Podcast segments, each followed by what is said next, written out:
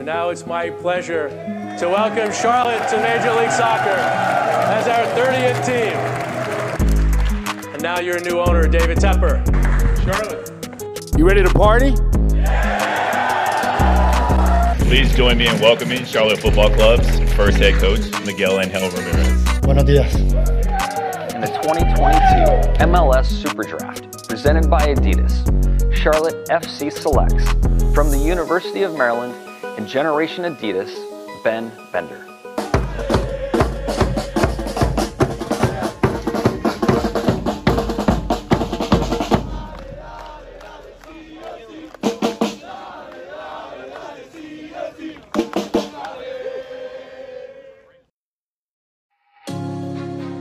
Welcome to Crowning Moments. It's Sunday, July 3rd. On this episode, we call Halftime, I'll look back at the first 17 matches and choose four key areas of this young Charlotte FC franchise that spiked my interest matches, goals, saves, and traditions.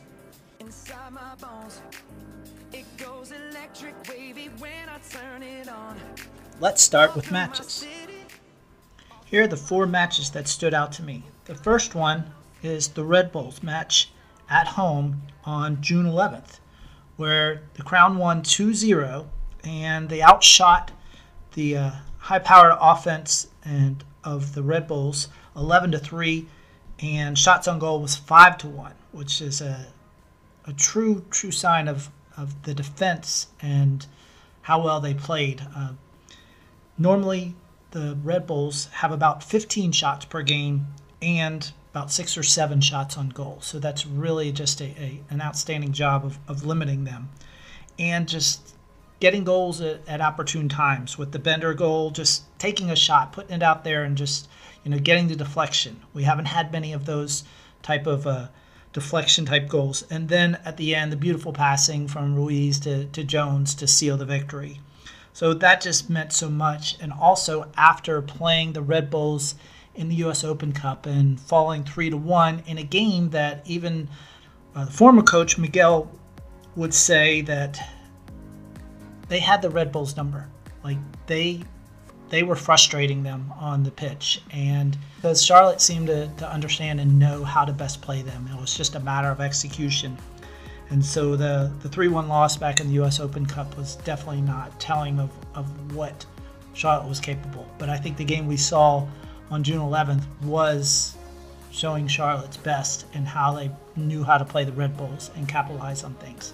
So that was definitely a, a key match. And then just also, you know, under the new coach, um, uh, Lattanzio, so we were just feeling like a good start to things for him. Um, and of course, playing at home is always fun too. Next up on the matches that spiked our interest would have to be the Miami game the Inter Miami game on May 7th, where the Crown pretty much dominated and had lots and lots of opportunities. And we had a, a no score halftime. And uh, just looking at some of the things like corner kicks were 11 to 3. Possession was kind of even, but the momentum for the entire game seemed to be in Charlotte's favor, but they just couldn't get the goal. And then in the 68th minute, a beautiful cross from Reyna, and Shinyashiki puts it in, and that was kind of kind of it. They kind of rode out and knew how to play with a lead since they had had that before, and the crowd and everything like that. That was just a, a big win and a momentous one to show that we could we could score score late and just keep persisting and keep trying and, and things would work out. And um, just the crowd was electric that day too, um, as always. The Cincinnati game was definitely the next one that I thought of because it was a 2 0 win at home, March 26. Uh, we had just come off a previous week of victory, and we wanted to show that we could sustain things. And they came out early. Uh, Swiderski had a goal at the sixth minute and put us up early, and a beautiful goal. And uh, then uh, it was just an overall team huge effort. Everybody was solid, even though Cincinnati had their chances. The defense played well. Kahlina had one of his best games there with lots of saves. and it was a, a very windy day. So the control and what Charlotte was able to do during that and, and get these uh, get the points there and bring the momentum from the previous week's victory. Was solid all around, and also just you know knowing that Cincinnati would then start to excel from there and, and be one of the top clubs in the Eastern Conference this season. So I would say that was definitely up there as one of the top four games. And now the fourth match that stood out to me was the New England Revolution match at home on the 19th of March. This was after opening up the season with three losses. The previous week, we finally got our first goal on a header by Armour. And, uh, you know, it was coming back to the home crowd where we had only had one match, and it was the big you know, inaugural event, all the nerves and all the jitters, and we had just the lower bowl. So we wanted, you know, this was like a good test to see like what would the crowd really be like, you know, every match as opposed to the, big kind of opening. Um, so I guess the, the regulars were there and the supporters were there, fired up, and they had all gotten their practice in, so they kind of knew what this was all about. And Swiderski scored in the sixth minute from a pass from, from Franco. Um, first home goal kind of started things off.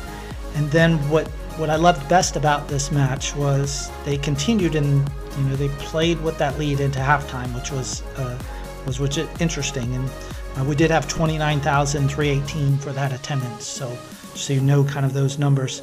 But then we uh, we gave up a, a, foul in the box, and and Carles Gil uh, put the penalty in to tie it. So now we're tied. Like, you know, what? How does the team respond? How do they react to having this lead, holding it for, you know, close to 50 minutes there, and then having to see how we respond to it? And they did. In the 57th minute, Swiderski got a cross from Bender, put it right in the back of the net, and then about eight minutes later, Bender put another one in to seal it from Alcivar, and you know, that was Bender's first goal too, of course. Um, so it was just, it was really neat to see how they came back, and also knowing that they had, you know, the skills. It was a relatively even match as far as possessions and shots um, throughout the match, but feel like this was a good telling of what kind of team Charlotte would be uh, throughout the season. So those are our, our four matches that kind of spiked our interest, and now we're going to look at the four goals that are kind of the highlights uh, for this year. It's hard to pick four, but uh, we came up with them. I say to my players, when we arrive there, something needs to happen. Something. A shot, a pass, a corner, something, you know. We need to arrive to the last there and something needs to happen because we did all the job, you know, to put you in a good position, in a good situation to, to create something. All right, the first goal we chose actually is a thing of beauty. Uh, it was the first goal scored at Bank of America Stadium for Charlotte FC. It was scored by Swiderski in the sixth minute of the New England Revolution game. Uh, what was fascinating about this one was that all in the lead up to the goal itself, there were 17 touches or 17 passes in which we held possession, kind of moved and manipulated and massaged how we were going to get in there. And um, 10 players on the team touched it. So all but one player, um, I think Bender, was not able to, to get a touch in that 17 pass sequence.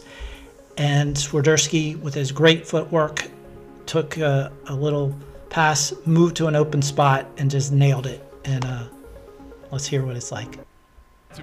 Oh, if you hear some little dings, that's for every City. pass. That might have had some effect not only on their morale, but also on their legs.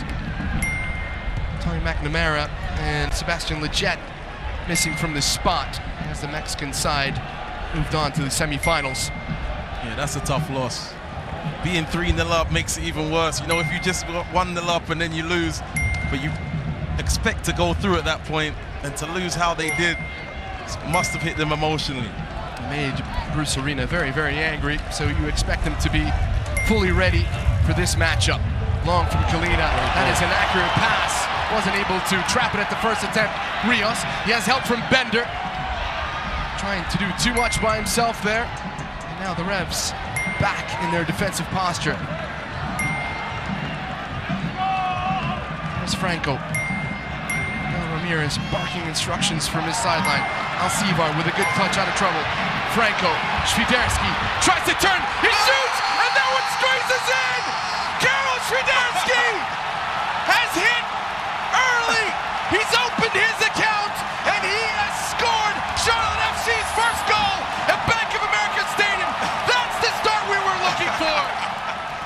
As you might expect, the next goal was from the Atlanta match at home, and we know who that was. It was the Olympico from Jordy Alcivar, and I almost put the Atlanta match in our top four. I felt like it was it was a crucial match in that you know with the rivalry we played them so early, uh, two games um, within the first uh, first or so month, but uh, just to kind of solidify that there was going to be some back and forth. But uh, but this goal was definitely a thing of of wonder. Um, and positioning and things like that, especially rare for us to get some set piece goals. And so that was nice to see. The goal itself was in the 11th minute of the match, so it put Charlotte up 1 0, and we held for the entire rest of the match to win. Only five players sent forward by Charlotte for this. Three back by the halfway line. It's Alcivar, and it's gone in! It's an Olympico! Jordy Alcivar with a really special goal and a show-stopping moment for Charlotte FC. For the city, for the crown, Alcivar with an in-swinging ball that they felt like Atlanta United was a little vulnerable defending set pieces. Rios putting that pressure just in front of that area of Brad Guzan, and Brad Guzan's going to want to do better with this. But how about that ball in? I mentioned the Inter Miami match as a match that spiked my interest, and here's the goal that Shinyashiki scored. And just to note that, again, it was at the uh, 68th minute, and Shinyashiki was uh, just come over from the Colorado Rapids, and this is the impact that he made on this match. Across the kickoff spot with a little bit of space. Has on his left side. Passes to in the area. With a cross for. And Shinyashiki! In his first game with Charlotte FC! Breaks the seal! And Charlotte FC on top against Miami! Shinyashiki got Willie P shimmying in the booth. He's a very happy man, and we've got 32,000 fans ecstatic with us as well. What a rocket of a finish from Shinyashiki. First time side netting. Welcome, Andre Shinyashiki to Charlotte FC. In his first game in the black and blue, Andre is a giant. And Charlotte FC have the lead at the 68th minute. For this last one, I actually have a tie because I felt like uh, both of these deserved to be in there. The the Bender goal against the Red Bulls, even though it wasn't a beautiful goal, it was a deflection, but it was key in a key game. And then the other one was just a, a, a beautiful goal. It was back in the Cincinnati game. It was a direct kick by Swiderski, which also had the wind behind his back. And so, with a rocket like he has on top of uh, just a perfect placement, uh, there was no way anybody was going to stop that. And it was just masterful work.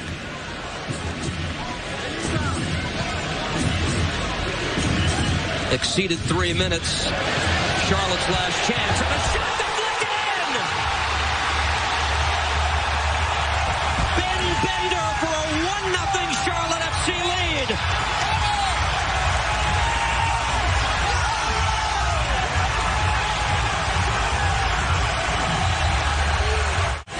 Talked about New York getting stretched between lines, and Ben Bender has been really good in finding this spaces on the turn. Once he's able to turn forward to his left foot, he's taking one step. Put a shot on target. Coronel commits to the left-hand side. There's an obvious deflection. Once Coronel is going to his left. For Charlotte off the set piece, it is going to be the man out of Poland. The shot, yes! Goal!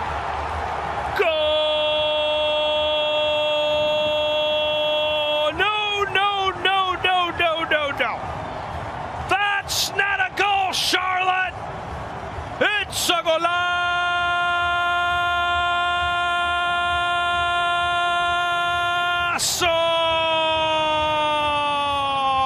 Karol Świderski! Take a bow, it's 2 0 for Charlotte! Wow, wow, wow. You got to love that. We talked about three different looks. Now we're going to move on to four saves that were memorable this season so far. And of course, the, the man is Kahlina. I'm most fascinated with Kahlina's positioning and his just reflexes to react to these things um, when it looks like they're going to go in. The first save that spiked our interest was from the LA Galaxy home match, where the Galaxy took 21 shots and Kalina saved six of the seven shots on goal. And here's one from the 23rd minute by Kahlina. Chip up for Julian Araujo. Early cross, Chicharito! What a save by Kahlina! Edwards blocks, second chance, saved! And kicked away Kahlina from the seat of his pants, plays it in behind. What's great about this next save, it comes from the New England Revolution home match. Charlotte had just taken the lead 2 1 and New England was coming back with uh, fierce intensity. And there was this cross, and the header came flying in, and Kahlina had uh, almost no time to react, and he just made a great save. More Space here for Boateng. Time to turn as well. Lletget by on the right. Three at the back post. That's not a bad ball. There's the header. Kahlina pouring it away. Christian Kahlina. The amount of bodies they had. Look at this header here. The reactions. He's in the right spot. This next save, Kahlina is diving to the far left post from a shot you know, taken by Cincinnati, almost similar to the same spot where the LA Galaxy scored in the first match. And Kahlina's just to get his outreached hands right on it, deny them of a goal. Marvelous save. That service, what a save! Kahlina! Kahlina and the Charlotte FC got the clean sheet from the Cincinnati game, and you can see why by these other fantastic saves. Vazquez. And then Acosta. Powell overran it, tries to get it to the left foot. Who's there? Kahlina. Heavy legs on the side of Charlotte. Be interesting to see with the five substitutions allotted what exactly will happen. Brenner can have a shot. He will, and that's a phenomenal save by Kahlina, denying the Brazilian. Even in matches such as the Red Bulls match, where you might not have to make as many saves, but you have to be in the right spot at the right time and make the right decisions. And here's one that helped seal the deal for Charlotte FC in this game with Kahlina being at the right place at the right time to get the ball. Going to the left side, Morgan with a shot. Save Kahlina, And he controls it inside his box. What a play by Kahlina! And looks like going down with a head injury is a New York Red Bulls player away from the play. Got it late. Really painful one for Christian Kahlina. The dragging foot of Morgan comes in late, and as a goalkeeper, I'm furious. If Christian Kahlina is anything like the Mad Cat will, this is only going to make him play better. And now for our final part of the halftime episode here, we're going to talk about four traditions that I think will stay with Charlotte and will carry us in many respects, uh, at least this season. But uh, you know, we'll see. Things always change, but they're pretty nice, and uh, been enjoying all of them. So the first one is, of course, the March the Match. The supporters group have their own tailgating place, and they march, and it's almost a mile and behind the stadium, and they make their way and their trek all the way around the stadium and come in together, singing, dancing, chanting, drumming. Uh, it's just a wonderful atmosphere.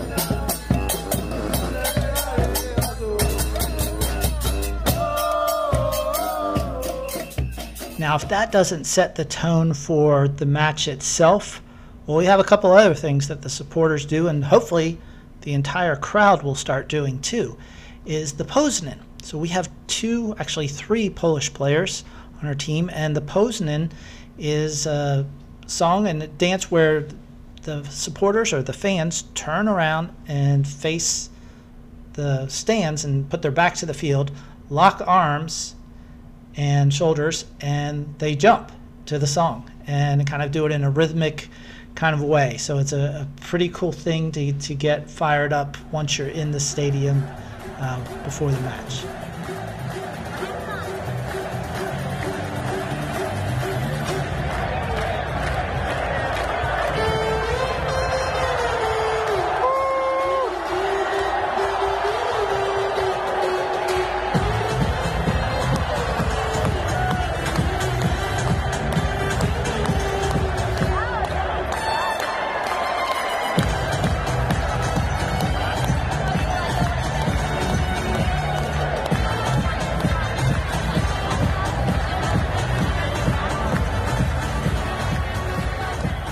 Naturally we have in here the national anthem, the thing that started in the first game that was by mistake because the new audio system had a failing moment and the person who was meant to sing it could not sing and the crowd just took over. And now we just do it every time.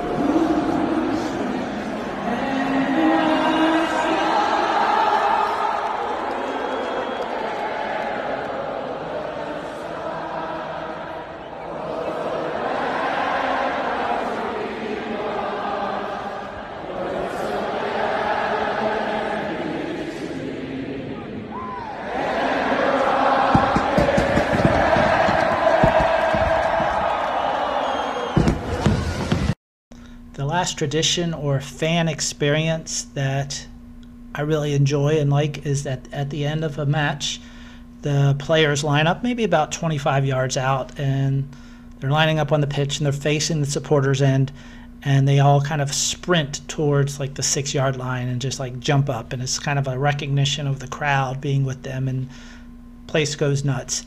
And then right after that they take the man of the match and they march up to where the big crowning happens and um, they have interviews and the fans get to kind of interact with that person. They get to sit on that throne.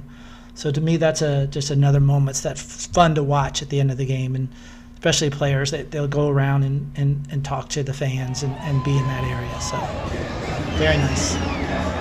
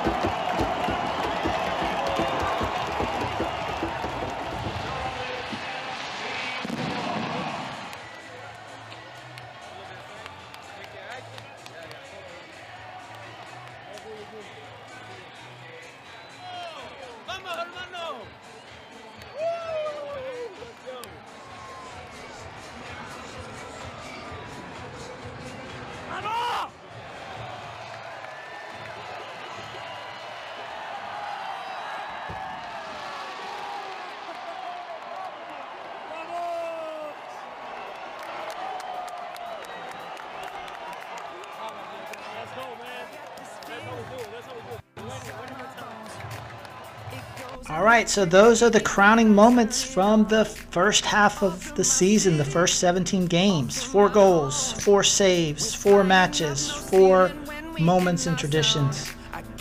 Hoping for many more, and good luck in the rest of the season. And uh, thanks again for listening to the podcast. We'll be back next week, next match, for with some interviews, and we'll be ready to go with more fascinating people in and around Charlotte FC.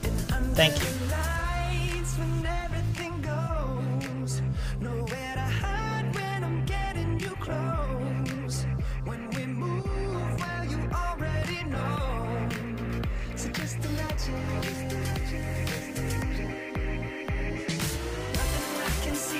Keep dancing, Charlotte FC fans. Keep dancing.